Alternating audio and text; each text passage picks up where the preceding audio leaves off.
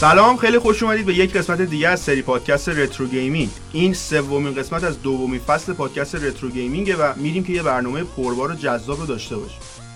فصل دوم پادکست رترو گیمینگ تقریباً یه دو هفته‌ای هست که شروع شده و از بازخوردها و نظراتی که در این مدت از شما عزیزان گرفتیم به شدت خوشحالیم. ما تو فصل دوم رترو گیمینگ تمرکز خودمون رو روی تاریخ گیم یا به شکل دقیق‌تر بازی سازی در کشورهایی گذاشتیم که صنعت گیم سطح بالا و شناخته شده‌ای ندارن، اما به صورت کلی در حال طی کردن یک مسیر رو به پیشرفت و در حال توسعه هستن. ما همین اول کار به سراغ تاریخ بازیسازی در کشور خودمون ایران رفتیم و تو دو قسمت گذشته سعی کردیم از سرگذشت بازیسازی در کشورمون صحبت کنیم و به شکل داستانوار به جلو بریم. این در واقع آخرین قسمت از بخش تاریخ بازیسازی در ایرانه که ما سعی می‌کنیم داخلش بحث رو جمع کنیم و به یک سرانجامی برسونیم. اما من قبل از اینکه بحث رو رسما شروع کنم باید تشکر ویژه بکنم از کارشناس برنامه دوست خوبم آرش اکینی عزیز. واقعا اگه اطلاعات دقیق و فوق‌العاده آرش نبود ما قطعا نمیتونستیم تاریخ گیم ایران رو تا این حد با جزئیات و اساسی تعریف کنیم و حالا خوشحالیم که تو این قسمت هم با ما همراهید.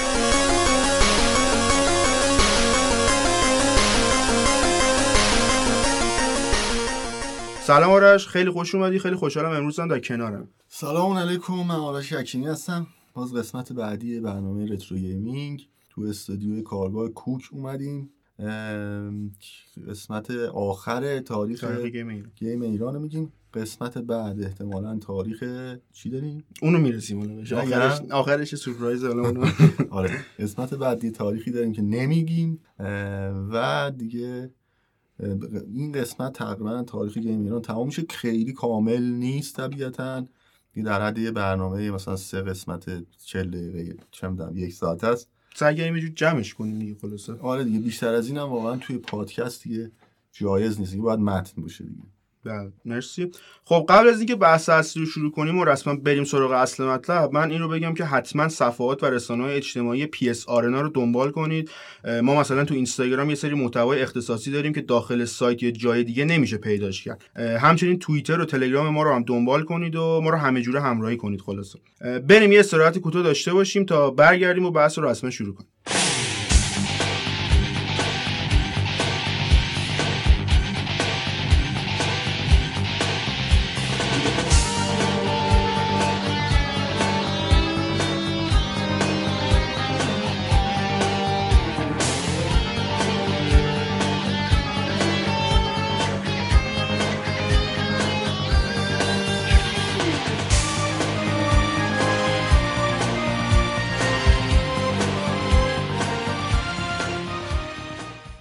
خب آرش، ما تو قسمت‌های گذشته از آغاز کار بازیسازی داخل ایران گفتیم و اولین بازی‌های ویدیویی ساخته شده در دهه هفتاد رو با هم مرور کردیم. بعدش جلوتر اومدیم و بازی‌ها طبیعتاً پیشرفته‌تر شدن و نهادی به نام بنیاد ملی بازی‌های رایانهای تأسیس شد. یک سری از بازی‌های تاثیرگذار نسل دوم رو هم تا اوایل دهه نود با هم بررسی کردیم. خلاصه رسیدیم به جایی که باز هم پیچ تغییرات تو مسیر بازیسازی ایران قرار گرفت و وضعیت دگرگون شد. الان دوست دارم بدونم که ادامه داستان برای مسیر بازیسازی ایران چطوری بود؟ عرض به خدمتتون که ما یه خورده بعد دندعقب بریم. ما تقریبا تا سال نود و سه چهار اینا رو اجمالا گفتیم، ولی بعد از اون تقریبا از همون موقع بود که بازیسازی رفت به سمت موبایل، مشخصا اندروید و مشخصا فری تو پلی و مشخصا پابلیش شدن روی کافه بازار. ولی برای اینکه ببینید چطور شد که این اتفاق افتاد یه ذره بعد دندعقب بریم. دو تا دو تا روال وجود داشت. یکی اینکه خب بازسازی جهان به اون سمت رفت، نه همش البته، اونا راههایی که قبلا بود ادامه پیدا کرد، بازی پی سی ادامه پیدا کرد، کنسولا پیدا کرد، موبایل اضافه شد، یه شاخه جدیدی آره و آره آفرین اضافه شد اضافه شد ولی بازیسازی ایران اینطور نشد. بازیسازی ایران روال‌های قبلش تعطیل شد عملاً و تبدیل شد به بازیسازی موبایل. اینکه چرا این اتفاق افتاد، یکیش این بود که پلتفرم‌های موبایلی برای بازی کردن اختراع شد و اومد بیرون و ساختن اینا. فلزا من خود میرم عقب‌تر از سال دو هزار و هفت که میشه هشتاد و شش. درست. اولین بار آیفون توی دو هزار و هفت لانچ شد.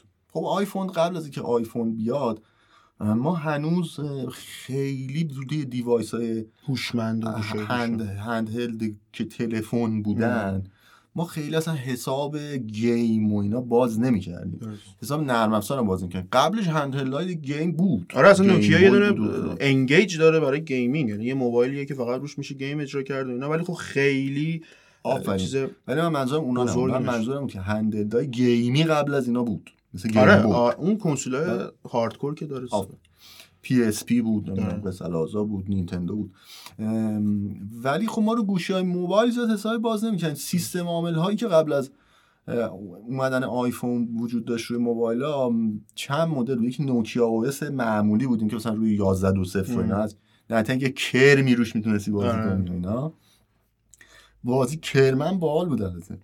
آره بازی قشنگ. یکی مثلا سیمبیان بود که یه مقدار پیشرفته تر بود و اینا دیگه، معروفش همینا بود دیگه، نه فکر کنم همینا بود.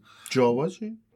اونی که بهش میگن اونا جاوا نیستن، اونا همون سیستم عاملی ان که با جاوا درست نوشته شدن، اون پلتفرمیه که روی سیستم عامل.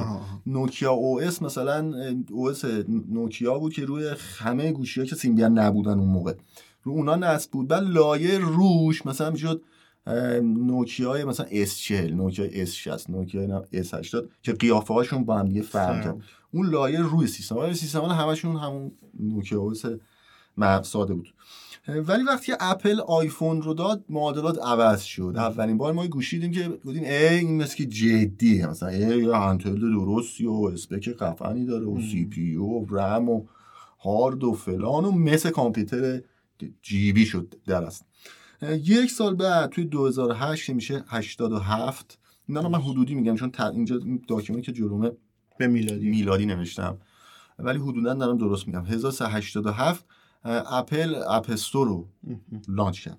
اپ استور خب فروشگاهی که همزمان هست، باعث شد که آها نحوه تعاملش با دیولپرام خیلی نحوه ساده‌ای بود، خیلی ساده بود، میگفتش که هر چی می‌خواید بسازید بدید به ما، میذاریم این رو پابلیش میکنیم که بستر مناسبی واسه بازی‌ها و برنامه‌اش، سی درصدش مال ما. چرا اپ استور فروشگاه مهمی بود؟ بخاطر اینکه روی تمام آیفون‌ها نصب بود با دیفالت، یعنی از دو هزار و هشت دیگه هر کی آیفون می‌خرید اون روش، مثلا الان که اندروید می‌خرید روش مثلا گوگل پلی استور نصب، اپ استور روش بود دیگه، یعنی هر کسی که آیفون داشت اپ استور هم, داشت. هم داشت و تنها راه نصب تنها راه هنوزم همینه اه. تنها راه نصب نرم افزار گیم و بس علاوه از همون اپ استور، چون اپل تا الان که به کسی اجازه نداده که بره واسه خودش مارکت درست اه. کنه و بس علاوه، که اپیک الان داره میجنگه دیگه. آره خیلی با هم دیگه جنگ داشتن اپیک آفر.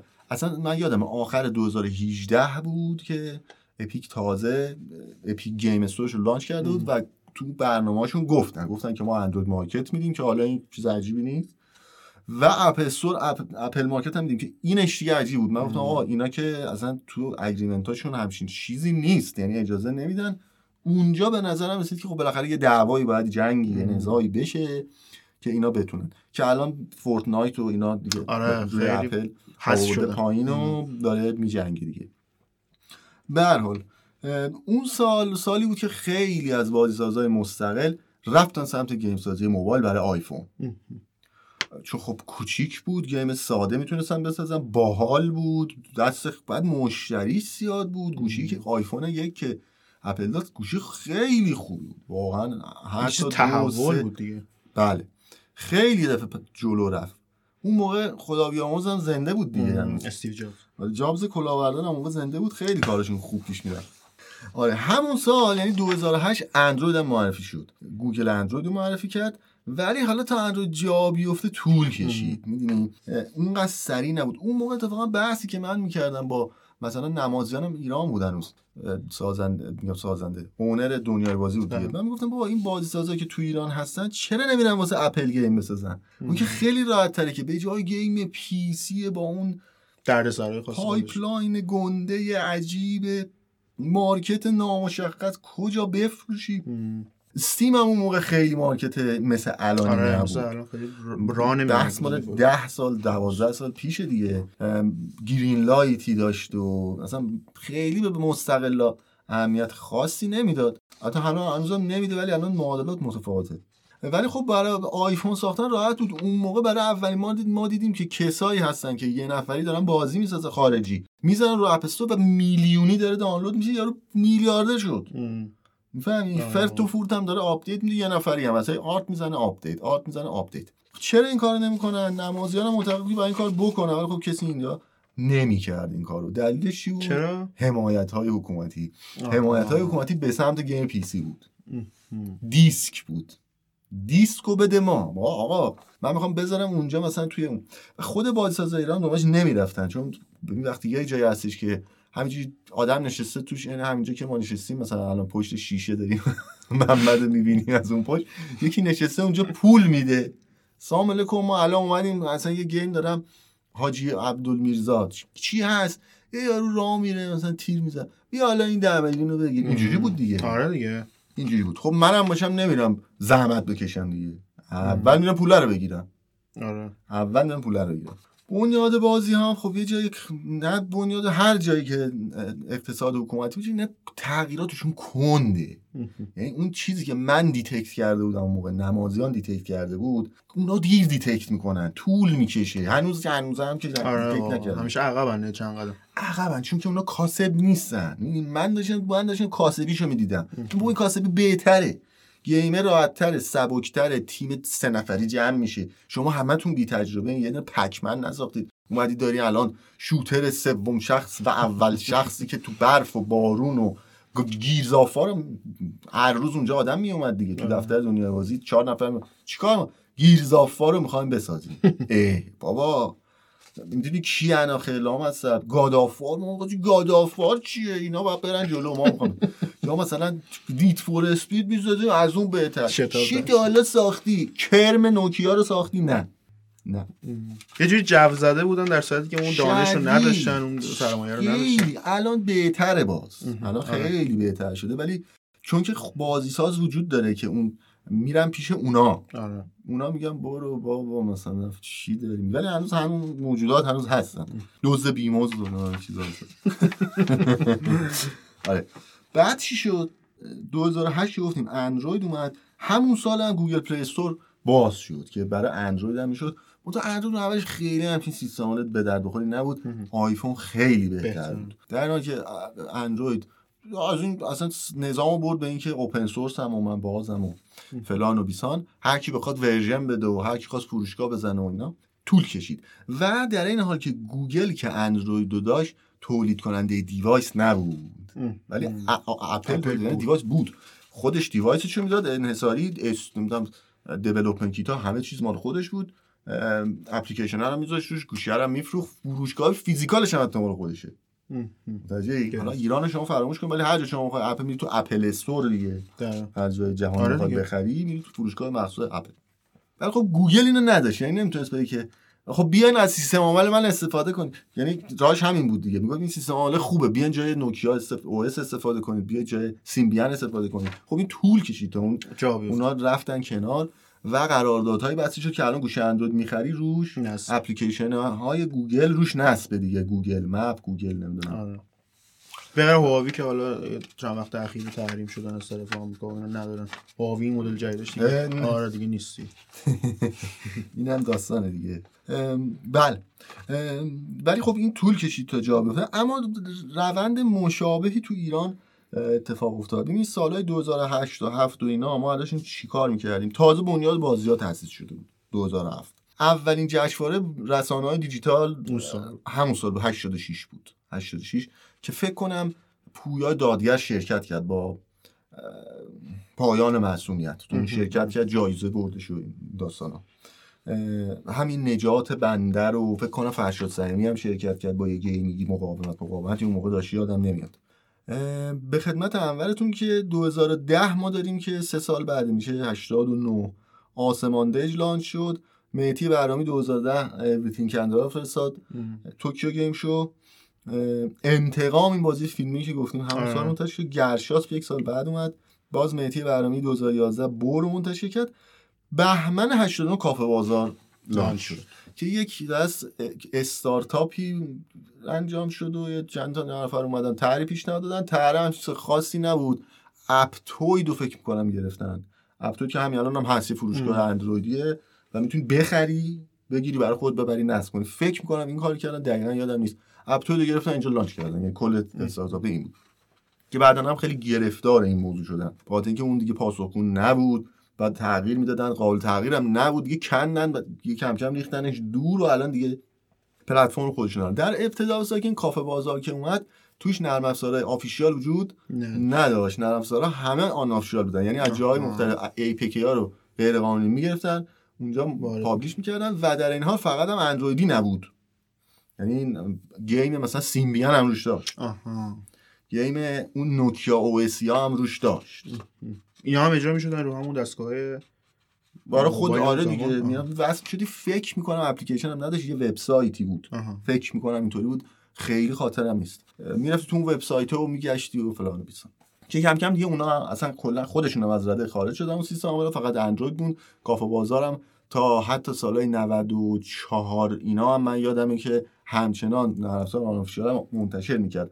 از اون سربند روال عوض کردن و دیگه این کارو نمیکنن، یا فریه که میذارن که هیچی، یا دیگه آفیشیال باید باشه، یه قراردادی دارن با اون. آره مثل مثلا همین کلش آف کلنز و اینا که اینم دیگه تعطیل شد، قراردادشون ظاهرا تمدید نشد.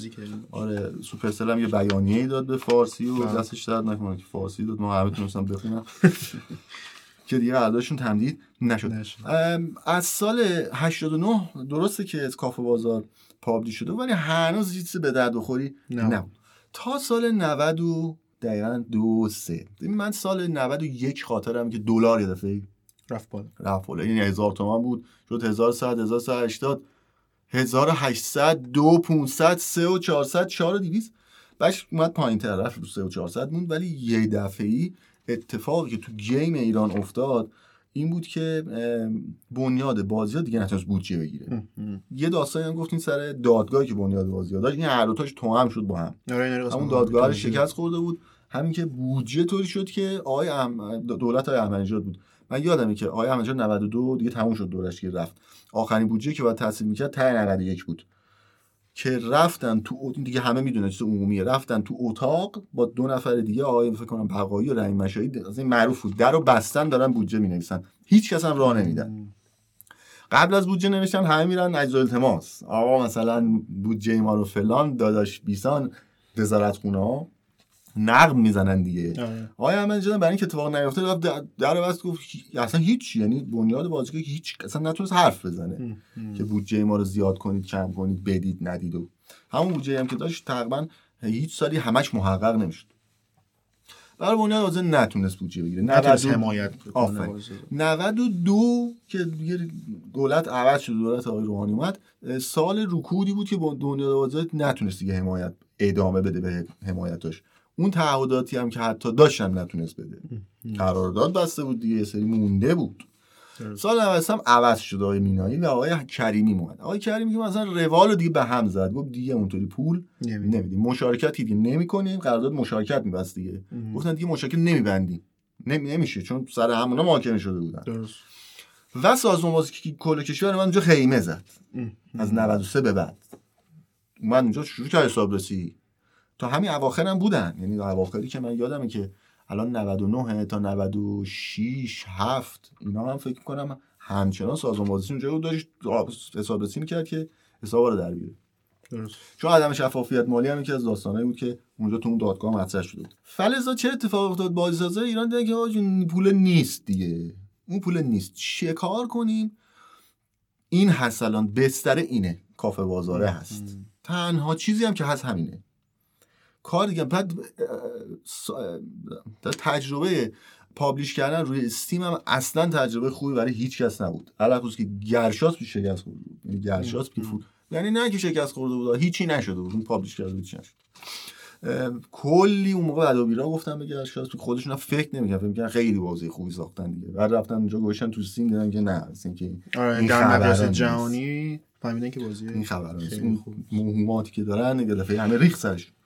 وقت بازیسازای اون موقع ایران روی گرشاس خیلی حساب می‌کردن. آقا این بهترین بازیه و به به و این داره میفروشه و پولدار شدن و اینا. اون تو سیم شکست خورده بود، گیما دیگه هم شکست خورده بود. مثلا مثلا سیاوش یا مثلا چیزایی که یادم نمیاد الان. معدود بودن ولی به هر حال راحت نبود. برای حتی اگه شکست هم نمیخوردن بعد حساب خارجی میداشی، شرکت ثبت میکردی، اونجا که سیاست پول میگرفت، کلی مالیات میدادی، پول رو منتقل میکردی و اون موقعی بود که سویفت از بین رفته بود نمیشد پول منتقل کرد، حساب ارزیاتی که از کار افتاده بود بعد سال نود و دو سه دیگه این اتفاقا قبلش افتاده بود همه. فلسفه خب این بود دیگه، بیا حالا این اینو تست کنیم و در این حال یکی دو تا تجربه خیلی خوب گیم موبایلی هم همون موقع انجام شد. من دوره طلایی بازیسازی موبایلی رو داشتم دو هزار و چهارده استارت، یعنی نود و سه بود. نود و سه اولین جشنواره بنیاد بود که فکر کنم حسن کریمی توش نشسته بود به عنوان مسئول. یه خود بعدش شد مدیر عامل تا جایی که من یادم، اما نشسته بود اون جلو، هر یه سمت دیگه داشون بود. میشه نود و سه. نود و سه ما چه گیمایی داشتیم که تجربه موفقی محسوب می‌شدن؟ خروس جنگی اومده بود اون سال. خروس جنگی قبلی خود قبلش فروت کرافت اومده بود. درست. اینا در واقع اولین بازی‌های گوشی بودن که تونستن ترند شدن. تو ایران مردم فروت کرافت بازی می‌کردن. مردم رفتن خروس جنگی دانلود کردن. صد هزار تا دانلود شد. عدد قابل توجه گنده بود. دویست هزار تا شد این دفعه. قبل از یا همون موقعی که حالا پس و پیشش یادم نیست، یه بازی خیلی کوچیک بود آفتابه. آه یادمه، کلمه بعد حدس می‌زدی. آفتابه، یه علامتش میگه آفتابه. درسته. یه تیم کوچیک ساخته بود. فکر می‌کنم تیم هم فروت کرافت بودن یا یادم نمیاد، بیخود نگم. یه تیم کوچیک ساخته بود برای گیم، هم خیلی گیم ساده‌ای بود. یعنی ببین وقتی تو این موفقیت هیچ خیلی ساده رو می‌بینی، این تحریک میکنه همه رو، تحریک بازاره دیگه. یک چیزی نیست، من منم میتونم بسازم، من با محمد میشینم الان راحت شب جمعه میزنیم دیگه کاری نداره که. درست واقعا همین، آره واقعا چیزی نبود، یه کلمه میومد با یه شکل دریوری مثلا با حدس میزدی چه، حتی آرت خاصی هم نداشت، همه عکسام اومده بودن و فقط یه جای خالی بود که شما با اولین گیمی که من دست فک و فامیلایی دیدم که اینا گیمر نبودن این بود. رو موبایلشون با هم دیگه میشستن، اصلا عشق آل شب میذارن نشستن دور همی آفتابه بازی کنیم. خب این تحریک کرد، این تحریک کرد و رفتن به اون سمت. بعد از اون طرف هم گیم‌های خارجی هم همین اتفاق براشون میافتاد. این مثلا من چی رو اینجا نوشتم؟ کندی کراش مثلا به عنوان، نه کندی کراش خب یه مقدار پیچیده است. ببین دو هزار ها اینا نگفت دو... دو هزار و هشت و اینا گفتیم که اپ استور و اینا رو شد. دو هزار و نه یونیتی فری اومد. این خیلی تاثیرگذار انجینی بود که بعد و پورت هم میداد، پورت اندروید هم میداد. هرچند که یودیکی هم همون دو هزار و نه اومد بیرون. یودیکی که آنریل دیولپمنت کیت ورژنی از آنریل انجین سه بود. همزمان هست. آنریل انجین سه بود که فری بود. آقای جی ویلبر از ایدساف که خداحافظی کردن رفت تو اپیک گیمز، این طرح جی ویلبر بود. مم. گفتش که مسئول همین بیزنسی بوده، همش جی ویلبر رفیق جان کارمک و جان رومرو ایناست. گفت اینو فری کنیم. آنریل انجین که کسی نمیدادن، آجی کلی پولش بود. کسی نمیدونست آنریل بعد گیمه باش چیا ساخته بودن. با خود آنریل تو رومن دیگه گرزوار مسافه تایمر همه رو با امیاسه ساخته. گو آقا فری میکنیم، یه نسخه فری میدیم، سی درصد بدید به ما. اگه استفاده غیر تجاری کردی که هیچ، ما رو ما رو خودتون انجام. بعد اینجا هم یه بستری بود که خب ما جداییم از اون گیم، سی درصد هم که نمیدونیم اون که از خودمون استفاده کنیم. این یه پوشی بود کلا به سمت آنریل انجین اون موقع علل خصوص. یونیتی هنوز اون موقع خیلی و گیم میکر. من انگری برد اونجا نوشته بودم. انگری برد یکی از بازیایی بود که برای اولین بار اینطوری به نظر رسید. آنجا نوشتم همین دو هزار و نه هر سه تاشون با هم. انگری برد وقتی که اون موقع دو هزار و نه لانچ شد، شاید به تعبیر اولین گیمایی بود که یه ذره جدی‌تر بود. مثلا گیم ما چه می‌دونم پر پلیر ترین گیم تاریخ تا قبل از اینا سالیتر ویندوز بود. حالا ما اونو میگیم مثلا ولش کن، ما اونو کاری نداریم، یه کارت بازیه که چون تو ویندوز هم بوده همه بازی می‌کردن. ولی انگری برد جزو اولین بازیه بود که غیر گیمرها رفتن سراغش، یه زرم جدی بود، خود گیمرها هم رفتن سراغش. حتی من مطمئنم آره یه دوره واقعا همه بازی کردن، منم بازی کردم کلی حالم میداد واقعا. و این تحریک کرد که آقا انگری برد هم خیلی دیزاینه مثلا عجیب غریبی، پروداکشن عجیب غریبی نداره. ببین بالنسبه شما قبلش داشتید سعی کردی گادافوار بسازی، گرشاس بو ساخت، حالا بیا انگری برد بسازین که داره بیشتر پول درمیاره، که چرا ساده تر از اینش کمتره. آفرین، اینا همه تحریک میکنه افکارو افکارو.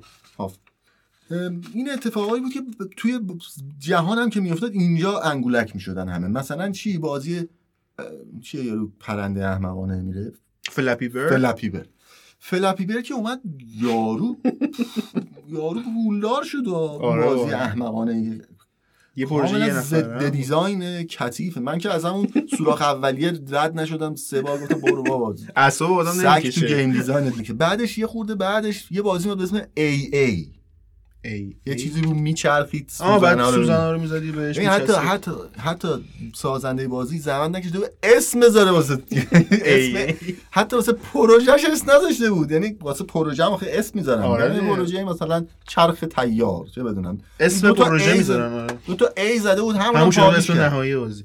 واو چقدر دانلود خیلی محبوب شد. اون همه تحریک کرد و چاره دیگه هم وجود نداشت. چاره دیگه وجود نداشت. یه سیستمی را انداختن یه عده‌ای اسمش هم یادم نیست آنلاین بیان گیم‌های همون پی سی و اینا رو بخرید که اونم شکست خورد و سایت فکر کنم هنوز هم هیچی هم توش نیست. در این حال از همون نود و سه چهار پنج اینا تبیان دیگه کار نکرد و دیگه پول نداد. چرا پول نداد؟ چون پول نبود که بده. درست. رکود اقتصادی شامل حال ایران شده بود. رفتن تو حوزه‌های دیگه. خارج شدن دیگه کامل از گیم. آفرین. همون هولوشا بود. آخه چند چند روز پیش بود از چیز من زنگ زدن از کانون پرورش فکری. زنگ زدن آقای حکیمی گفتم بله ما می‌خوام اسم شما رو اینجا توی نمیدونم لیستمون بنویسیم. گفتم بنویسید آقای سلامزاده کجاست؟ کسی که تو کانون پرورش فکری متولی گیم سازی بود آقای سلامزاده بود. گفتن که آقای خانومی بود اسمش هم یادم نیست. گفت آقای سلامزاده بازنشسته شده یکی دو ساله. گفتم اه فلان حالا با آقای سلامزاده قرار شد صحبت بکنم. از سال نود و سه چهار دیگه کانونم دیگه حتی بودجه نذاشت سر ویدیو گیم.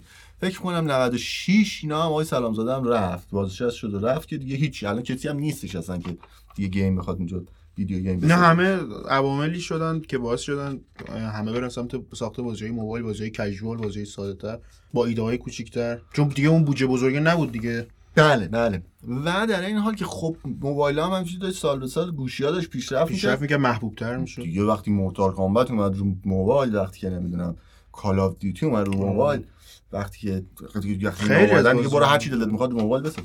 در این حال یه دلیل دیگه هم داشت این بود که این مارکت کوچیک بود. مارکت کافه بازار برای یه جایی مثل ایران خب کوچیکه دیگه.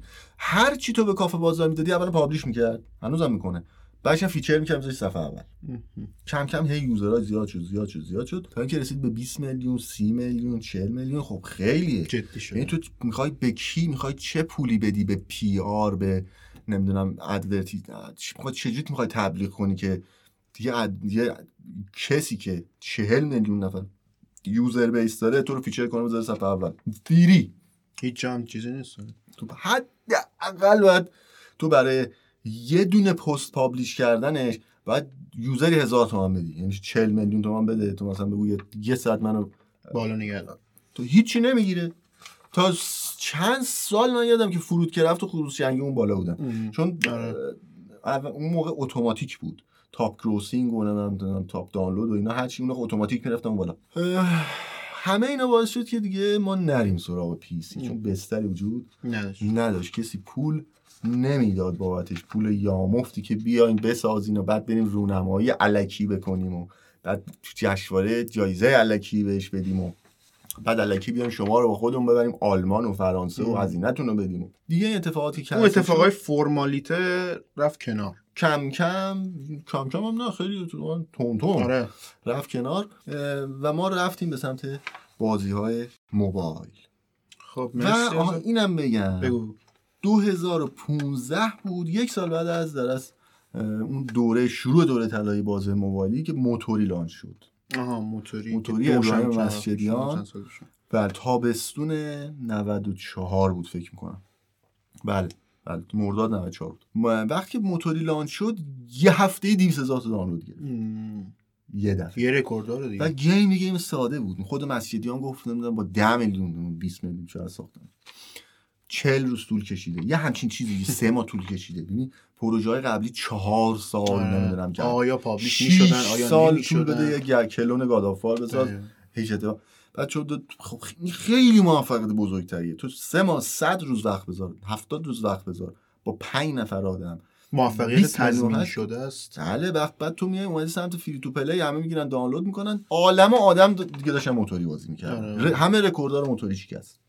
و بعد از اونم مسیدیان چند تا از این بازی‌های کژوال همین شکلی داد که فقط یه تم خاصی داشتن و یه ایده جالب. همین.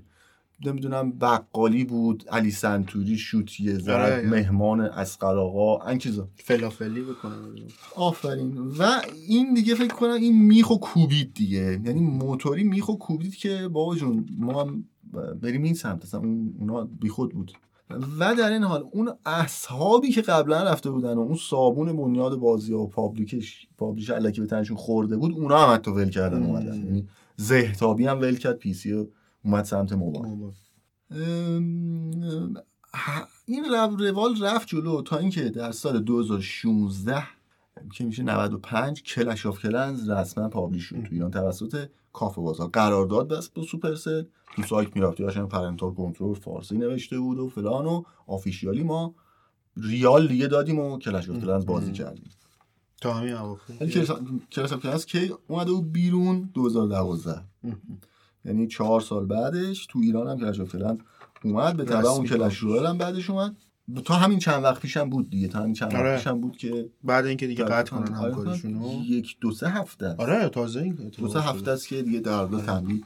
و تأثیری که خود کلش آف کلنز گذاشت رو بازی ایرانی هم خیلی جالب بود. خیلی از دیولپرها رفتم سمت بازی‌های این شکلی استراتژیک ساده که تو یه مدیریت منابعی می‌کنی، یه جنگی داری. اینم خیلی خودش تأثیر گذاشت، موفقیت کلش آف کلنز با اینکه به اندازه خود کلش نبود تأثیر گذاشت، ولی هیچ کس نتونست اون کارو بکنه. آره یه درصدش هم حتی نتونست. ما نمیگیم که میومدن اون کارو میکردن، ولی مثلا یک درصد از موفقیت اونم که الگوی خوبی گرفتن ازش، چون که فکر میکردن بازی کوچیکیه. درصدی بازی کوچیکی نیست اصلا، نه کلش رویال بازی کوچیکیه، نه کلش آف کلنز بازی کوچیکیه، بحث بالانس کردن گیم پلیش واقعا کار سختیه، نه هیدی بازی کوچیکیه. و اینا لایو آپسشون خیلی مهمه، این گیمزان کلیشون خیلی مهمه، لول استراکچرشون خیلی مهمه، بالانس نیرو، همینطور خدمات رسانی خیلی مهمه، موضوعات سرورشون خیلی مهمه، گیر نکنی فلان نشی، همش بتونی بازی کنی، همش کانتنت داشته باشی. و من میتونم به تو بگم که آره خیلی ها رفتن سمت این و شکست خوردن، با سر رفتن تو دیوار، نتونستن همچین چیزی بدن. در تازه تازه که راشو گفتن ریل تایم نیست، تو بتل ریل تایمی که اولاش که نمیدیدی اصلا، الان فکر کنم میبینی. آره جنگل اولاش که نمیدیدی. بعد که کلش رویال خب ریل تایم بود، اون باز اونم باز یه سیخونکایی به همه زد و ام. چون یه سایتی هست میدونم چیکار میکنه، یه سایتی هست تینک گیمینگ تینک گیمینگ ببین اون تو نگاه کنی نوشته مثلا ترندهای بیشترین فروش فروش گیما رو نوشته اون تو، ریجن انتخاب کنی، کشور فلان، پلتفرم، محبوب ترین بازی ها رو چه پلتفرم، رو چه کشور و فروش و فروش, فروش می نویسه، فروش درست، ولی با پول بدی ها، پول ندی فقط یه خورده بهت نشون بده. همیشه سوپرسل بازشون چهار پنج تاشون بالا بود، فروش هفته همیشه تاپ، فروش ماه همیشه. خب اینا تحریک کرد به سمت گیم موبایل. خب اندروید پیشرفت کرد، الان دیوایسایی که تو گوشی مثلا تو جیب من و توه، الان کامپیوتره، فرزندان قوی داره، مموری دارن، همه چیزها دارن میشه.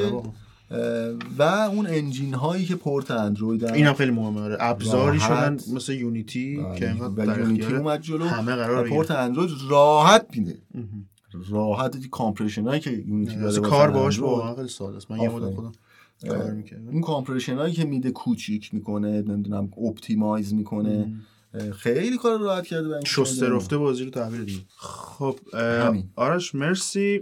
آرش یه سوالی خیلی ذهن من درگیر کرده. ببین اگه بخوای صنعتی که الان هست، صنعتی گیم، حالا اگه بشه بهش گفت صنعت، نمیدونم بش میشه نمیشه، اگه بخوای الانو وضعیت بازیسازی الانو مقایسه کنی با اون نقطه فعلی، نقطه شروع، به نظر چه تغییراتی که حالا خودمون گفتیم، چه پیشرفتایی بوده و چه ضررایی، چه بدیهایی داشته؟ اون اولین قسمت یادت بیار که بازی‌ها چجوری ساخته می‌شدن، با چه ابزاری و خب اون که پیشرفت ما نبوده که، اون پیشرفت جهان بوده، ما ابزاراشون استفاده کردیم، ما که کاری نکردیم. پیشرفت پیشرفت منظورم اینه که پیشرفت مثلا مالی، پیشرفت فکری دیگه، مثلا هوشمندانه‌تر شده.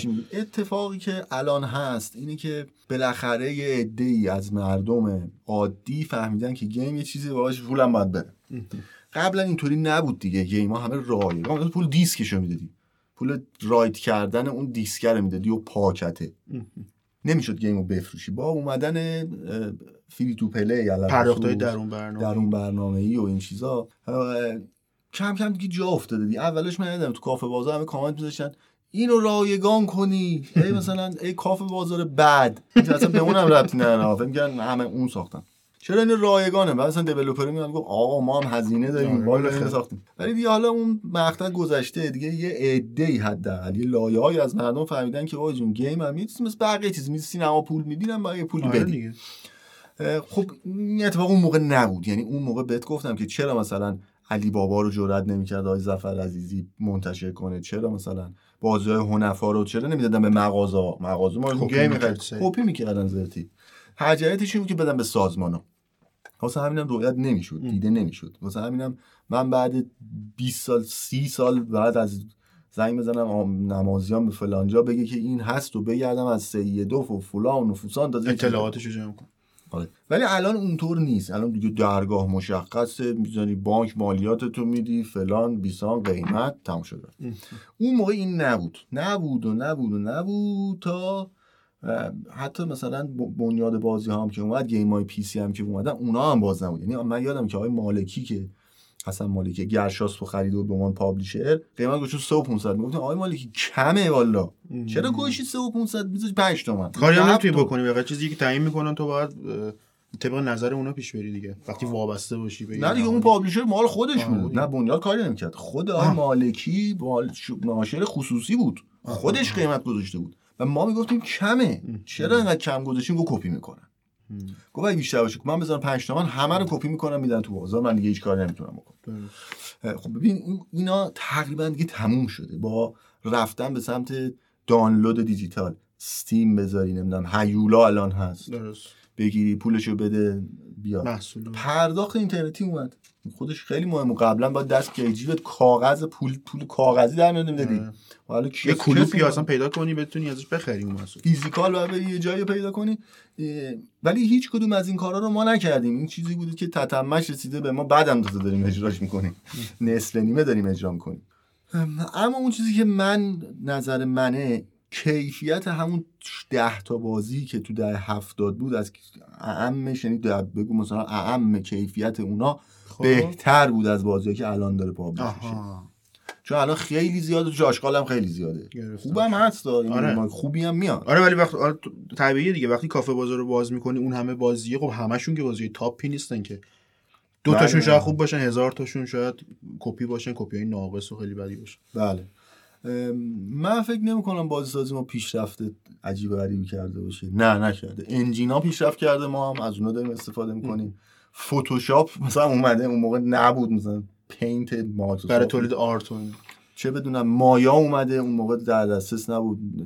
یارو چیه سه بعدی باش می‌کشن دیگه، نه افساری یارو تی دی مکس، نه حالا اونم هست، حالا تی دی استودیو پیشرفت کرده، همه چی با هم رفته جلو، ما هم یه خورده مثلا بقیه چیزا رفتیم جلو. ولی من احساس پیشرفت خاصی واقعا تو تو بیشترین ایران نمی‌کنم. بیشترین تغییری که حس می‌کنی، بیشترین پیشرفتی که حس می‌کنی، همون بستر است که ایجاد شده واسه دیولپرها بله. و کاربرا. من من نظرم من نظرم یعنی از نظر تکنولوژی فکر می‌کنیم ما کار خاصی نکردیم. اگر اون موقع بستری برای لانچ مثلا علی بابای آقای ظفر عزیزی تو جهان وجود داشت، علی بابا میرفت یه فروشی هم می‌کرد اونجا. ولی الان اون بستره برای ما در جهان وجود داره و ما نمیتونیم بریم فروش کنیم. میتونیم ما مثلا چیلدرن و مورتا میره فروش میکنه، یه دونه هستی، خیلی کمه کمه کمه به اون نسبتی که وسیع شده کیفیت بهتر نشده نشده کلون سازی همه دارن میکنن، همه دارن کاور میکنن، نهایتا اینکه یا یه چیزو میگیرن کاور میکنن یا دو سه تا چیزو میگیرن با هم جمع میکنن، آشش و قلم کاری. خب مرسی هزارش. آرش، بین بازخوردهایی که برای قسمت‌های گذشته از مردم و کاربرا گرفتیم، درباره بازی فلیپینگ فلیپ پرسیدن، خیلی کنجکاو بودن که سرگذشت این عنوان چی شد، درباره‌اش یکم توضیح بدیم. من خودم فلیپینگ فلیپ رو برای اولین بار توی نمایشگاه تی جی سی دیدم، اولین دوره تی جی سی که واقعا موفق بود، گیم خوبی به نظر می‌رسید اون دوران. دوست دارم ببینم این بازی سرگذشتش چی شد، آیا توفیقی کسب کرد، نکرد، چجوری؟ ببینید من توی اون استودیویی که فیلم بیوکو ساخت من اون تو کار می‌کردم اون موقع. چه جالب. اسم استودیو بود مثلا دیدما دیگه. آره دیدما. آره من تقریبا یک سالی بود که اونجا کار می‌کردم. از سر بعد و استارت فلیپینگ فلیپ هم من اونجا بودم. آقای علی بیگی و طبسی و صمدی و اینا اومده بودن. یعنی بودن اینا اون تو می‌خواستن پروژه جدیدی لانچ کنن. یه قراردادی با اونجا بستن که دو لول بدن به عنوان ورتیکال اسلایس. نمونه‌ای دو لول تموم شده پولیش فاینال.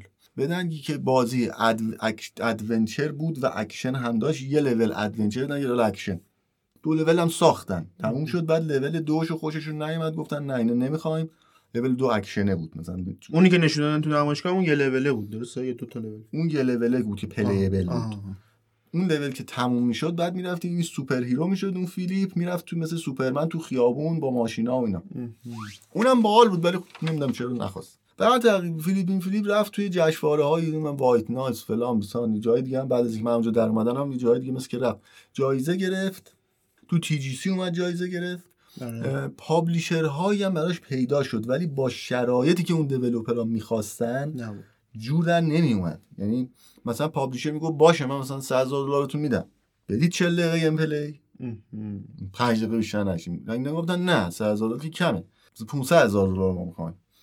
اولم تو بده حالا یه پولی بده، پنجاه هزار دلاری بده فعلا، حالا ما شروع کنیم کار کردن. پس این باعث شد که بازی کامل ساخته نشه، تو همون محله بمونه. همینطور موند موند دیگه. من انجام دادم بیرون از دید ما، اومدم بیرون چون که به شرایط مدیریتیش به نظرم درست نبود و من گفتم که آقا جون من من تابستون اونجا اومدم بیرون، گفتم اینجا تا آخر سال تعطیل میشه. تا آخر سالم تعطیل شد. تعطیل که شد نه همه لنگ در هوا موندم. بعدم هم با متی صحبت کردم، گفت ما صحبت کردیم با رئیس شرکت اون هلدینگ که گیم اونو بگیریم ازش. اونم توقعی نداشت، من که پولم داده بود فکر کنم همین گیمشون گرفتم آوردم بیرون داد که آها اون میتونست ادعا کنه روشون. اون گفت وردید برید وردید برید رفتن باز ادامه دارن میدن تا جایی که من میدونم دارن ادامه میدن، باز با همون اونرای همون هولدینگ خشایار و اینا که برلند و اینا دارن. آره بعد آخر وسطاش هم یه خورده برق چرخید، نظر معین صمدی و مهدی علی بگی رفت به سمت اینکه ما اینو نکنیم فقط گیم بشه، ترانس مدیا یه همچین چیزی من یادمه گفتن که کمیکش باشه، نمیدونم سریالش باشه، گیمش باشه، تو مدیوم‌های مختلف معرفیش، انیمه انیمیشنش باشه. رفت به این سمت و منم یه مدتی گذاشتم گفتم برو پابلیشر اینو. من گفتم من نمی‌کنم واقعا پابلیشر انیمیشن، من چیا بدونم پابلیشر انیمیشن، من مسئول بیزنس دیولپر بودم موقع. پابلیشر کمیک من نمی‌شناسم الان برو اصلا نمی‌دونم چی حرف زد باشون، من گیم فقط عالم میشه چیزی عالم نمیشه. و این راه هم راه نادرست بود برای اون مقطع، برای خاطر اینکه آدم پروژه رو تعریف می‌کنه، پروژه رو بعد بعد پروژه رو انجام میده. اگه پروژه جدید خیلی فرق می‌کنه، تو پروژه خود ده برابر آخه داریم می‌کنی، ده برابر پولم نداریم چه حسابی. به هر حال حالا الان هم نمیدونم وضعیت چیه ولی چیزی ما ندیدیم که باز بیاد بیرون اسکرین شات این نمیدونم دیگه دیمو یه چیزی خبری نبوده چند. نه بعد مثلا زنگ بزنم به مهدی بگم مهدی چی شد، میدونم که دارن کار میکنن با همون منتها دیگه نه تو اون استودیو، تو اون استودیو دیگه تعطیل شد اما رفتن و آقای کریمی رفته اونجا دیگه گرفت. آقای حسن کریمی اونجا یه استودیو جدید باز کرد، برای خودش کار دیگه می‌کنه، گاراژ گاراژ و مهدی هم داره برای خودش که هادی تفسیر کنه از ایران رفت، اصلا دقیق نمیدونم ولی یادمه که قرار بود هادی بره از ایران که یک انیماتور یکی از انیماتورها بود خیلی کارش درست بود. مهدی هستش و موین تا جایی که میدونم، بقیه‌اش هم دیگه چی شد نمیدونم. ولی به کار به پابلیش گیم به هر حال توی اون استودیو دیده ما نکشید، داره ببینیم بعداً امیدواریم حالا سرنوشت خوبی واسش رقم بخوره. آرش سوالی از تو نپرسیده بودن که بخوای جواب بدی؟ یکی دو تا سوال دوستان از من پرسیدن. یکی که گفتن که ما هفته پیش گفتیم فن افزار نصف شرکتش فروخ نفسی گفتن. آره. سهام شرکتش تقریبا نیمشو فروخ به راهنما. پرسیدن چرا فروخ؟ منم خب طبیعتاً اینکه پولشون تموم شده، شریک می‌خواستن که پول بیاد تزریق کنه بقیه کار انجام، کار طول کشیده بود. پروژه‌ای که دو هزار و پانزده که استارت کردن حدود سه هزار دلار هم گرفتم. سه هزار دلار من چقدر طول دیگه دوام داره؟ یه سال، دو سال. آخر دو هزار و پانزده قرار بود پابلیش کنن، شد دو هزار و شانزده، هفده، هجده، نوزده و تازه پابلیش شد. خب خیلی طول کشید و طبیعتاً در این شرایط یکی از راه‌های تزریق سرمایه به شرکت اینه که تو سهامتو به بقداشو بفروشی به کسی، شریک بشی و حالا پول بیار. این دلیلش این بود. یا دوست دیگه شایان خب کی گفته بود تو توییتر که چرا شایان پیرمرد قرقرو کیه؟ یاشا یاشا شایان گفته بود که جا داره که عملکرد بنیاد بازی‌ها اینا رو بیشتر بررسی کنید. دیگه خیلی بررسی شده دیگه. آره گفته بودن که اینا رو مثلا نقد درجه نقد رو ببرید بالاتر از این حرفا. دیگه گفتیم ما نمی‌رسیم آقا. دیگه ما نمی‌رسیم توی مثلا سه تا قسمت بخوایم خیلی زوم بکنیم. میفهمم چی. آره واقعا منم میدونم. چون من پای صحبت بازی سازا زیاد نشستم، همکاری کردم. یعنی قوره بازی ساز میشه یعنی ت... یعنی یه خودت گیر الان من ادامه بدم میشه تبدیل به قوره بازی ساز. یکم پرسونال میشه و از این دادن ای اینا پول ما رو خوردن، ای اینا همچی کردن، ای نمیدونم دارن ممنوع میکنن، ای نمیدونم اسراف فلانه، ای حمایت نمیکنن، ای ب... اینجوری میشه. بنیاد بازی کارش تمومه نذارم. بعد از اینکه حسن رفت کارش تمومه. فکر کنید نیست، فکر کنید نیست. خیلی ممنون. خب ما بریم یه استراحت کوتاه داشته باشیم، جایی نرید، خیلی زود برمیگردیم.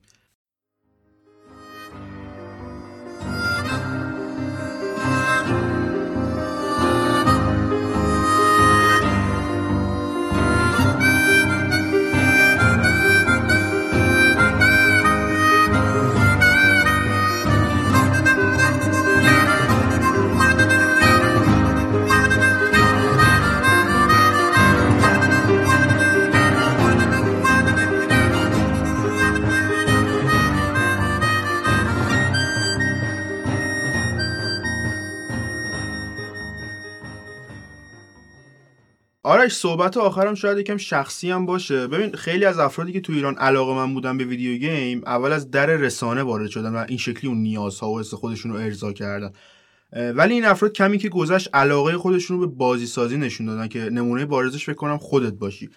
به نظر چی باعث میشه تا تو این شرایط سخت تو ایران که به نظر هر روزم سخت‌تر میشه کسی بره سراغ دیزاین کردن و تولید کردن یه بازی ویدیویی؟ اصلا داستان خودت رو تعریف کن که چجوری از حوزه رسانه ویدیو گیم جهش کردی به حوزه بازی سازی. ببین من دو تا مشکل با این موضوع دارم. یکی این که افراد زیادی واقعا از رسانه نرفتن توی بازی سازی. یکی دیگه این که اینم جهش هم نیست. جی شیفتیه دیگه. آره دیگه. ببین تو آدمای دنیای بازی اگه در نظر نگیری، پنج شش نفر اون کل دنیای بازی رو در نظر نگیر، دیگه کی از رسانه رفته توی؟ من خیلی رو میشناسم که رفتن میشناسم آره نمیشن. ولی خب چون آره نشناسی خیلی سرشناس نیستن ولی خیلی ها بودن. ببین دلیلش واضحه. دلیلش این که اونا که میرن سمت بازیسازی علاقه دارن همیشه. کسی بی علاقه نمیاد تو بازیسازی. آره دیگه طبیعتا همشون علاقه دارن. بعد اون اولش که علاقه دارن هم جوونن هم بلد نیستن هم مثلا هیچ کاری دستشون بر نمیاد اینا میگن خب چیکار کنیم، خب یه حوزه دیگه از رپ داره به گیم حالا بیام بنویسیم فعلا. اینا راحت‌تر هم جذب میکنه رسانه آدمو دیگه تا اینکه تیم بازی سازی. بعد حالا میرن دانشجو میشن نمیدونن در رشته‌های مرتبط معمولا پروگرامینگ یا چیزای دیگه. بعد دیگه کم کم که دیگه می... کاری از دستشون برمیاد میرن جذب تیم بازی سازی که معمولا این اتفاق میفته. اما توی دنیای بازی اون موقعی که تأسیس شد من توی تأسیسش نبودم ولی هدف اون رسولی و نمازیان و اینا این بود که اصلا ما می‌خوام بازی بسازیم. از, از اولش این بود. حالا فعلا بیایم نشریه را بندازیم، مطالعه کنیم، بعد آموزش بازی سازی بزنیم، بعد این بازی بسازیم.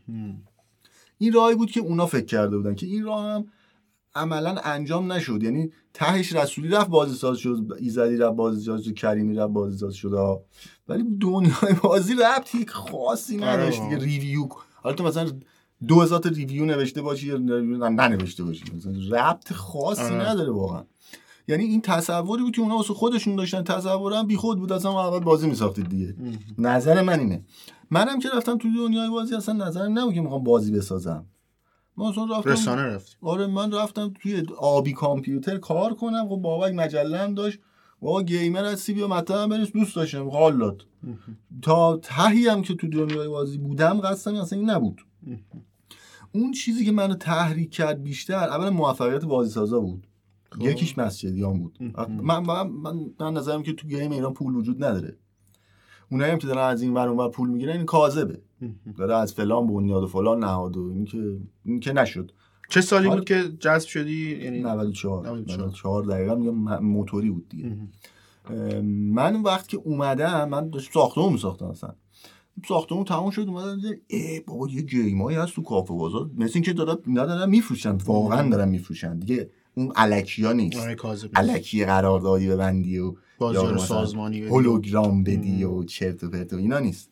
دو گیم ساخته یارو گوشه مردم رو میخرن پولم میدن. اون موقع مثل اینکه دیگه شرایطمون نیست. و محرک دیگه هم انستیتوی وازتازی بود. انستیتوی وازتازی اون موقعی که تأسیس شد سال اول نه سال دوم بود. رسولی و ایزدی و اینا توش بودن. من صدا کردم گفتم بیا اینجا سبشناسی درس بده. من که رفتم اونجا اون محیط تأثیر داشت واقعا. یه عده جوونی هستن ای اینا بیشتر معالشون میشه. تو وقتی رفتی تدریس فنی نکردی، تدریس تئوری بیشتر. اون سبشناسی گفتم دیگه. سبشناسی بود. با تاریخ دیدم اینا جوونا مثل که از من بیشتر داره حالی میشه اون میشه و اون یه مقطعی شد که گفتن خب نمیشه، یا من نبا معلم اینا باشم یا بعد از اینا بیشتر بفهمم دیگه. بعد رفتم تو سراغ ساختن و مطالعه و تحقیق و تجربه. آفرین. اتفاق دیگه ای هم که افتاد که جدی‌تر از همه اینا بود، فرشا صمیمی بود. فرشا صمیمی یه روز من پیغام داد که آقا من شما منو میشناسید؟ نه. حالا میشناختمش، میدونستم این یک سازنده مقاومت و اینا، اسمش رو نمیدونستم فرشا صمیمی، به اسم سازنده اون گیما میشناختمش. گفتم من برای کار میخوام صحبت کنم. گفتم چه کاری؟ زنگ زد گفت من گیم تاور دیفنس دارم بیا بالانس کنم یه همچین چیزی. یادم نیست دقیقاً چیه، هر چیزی چیز لول دید. آها بالانس گفت دقیقاً. چیز لول دیزاینی بود. و رفتم خونه فرشاد، نزدیک خونه ما بود اون موقع. رفتم و اولین بار نشستم پای انجین و آنریل هم کار می‌کرد دیگه. گفت اینجوری و من یه سری کاغذ ماغذ نوشتم و بعد دیدم نمیشه، باید با انجین کار کنم. این محرک اصلی فرشاد بود. خیلی فرشاد صحبت کرد. خیلی هنوزم همینه. خیلی زیاد صحبت کرد و بعد از اون رفتم پیش مولکارا یه مدت کار کردم و دیگه یه ذره ادامه داشت.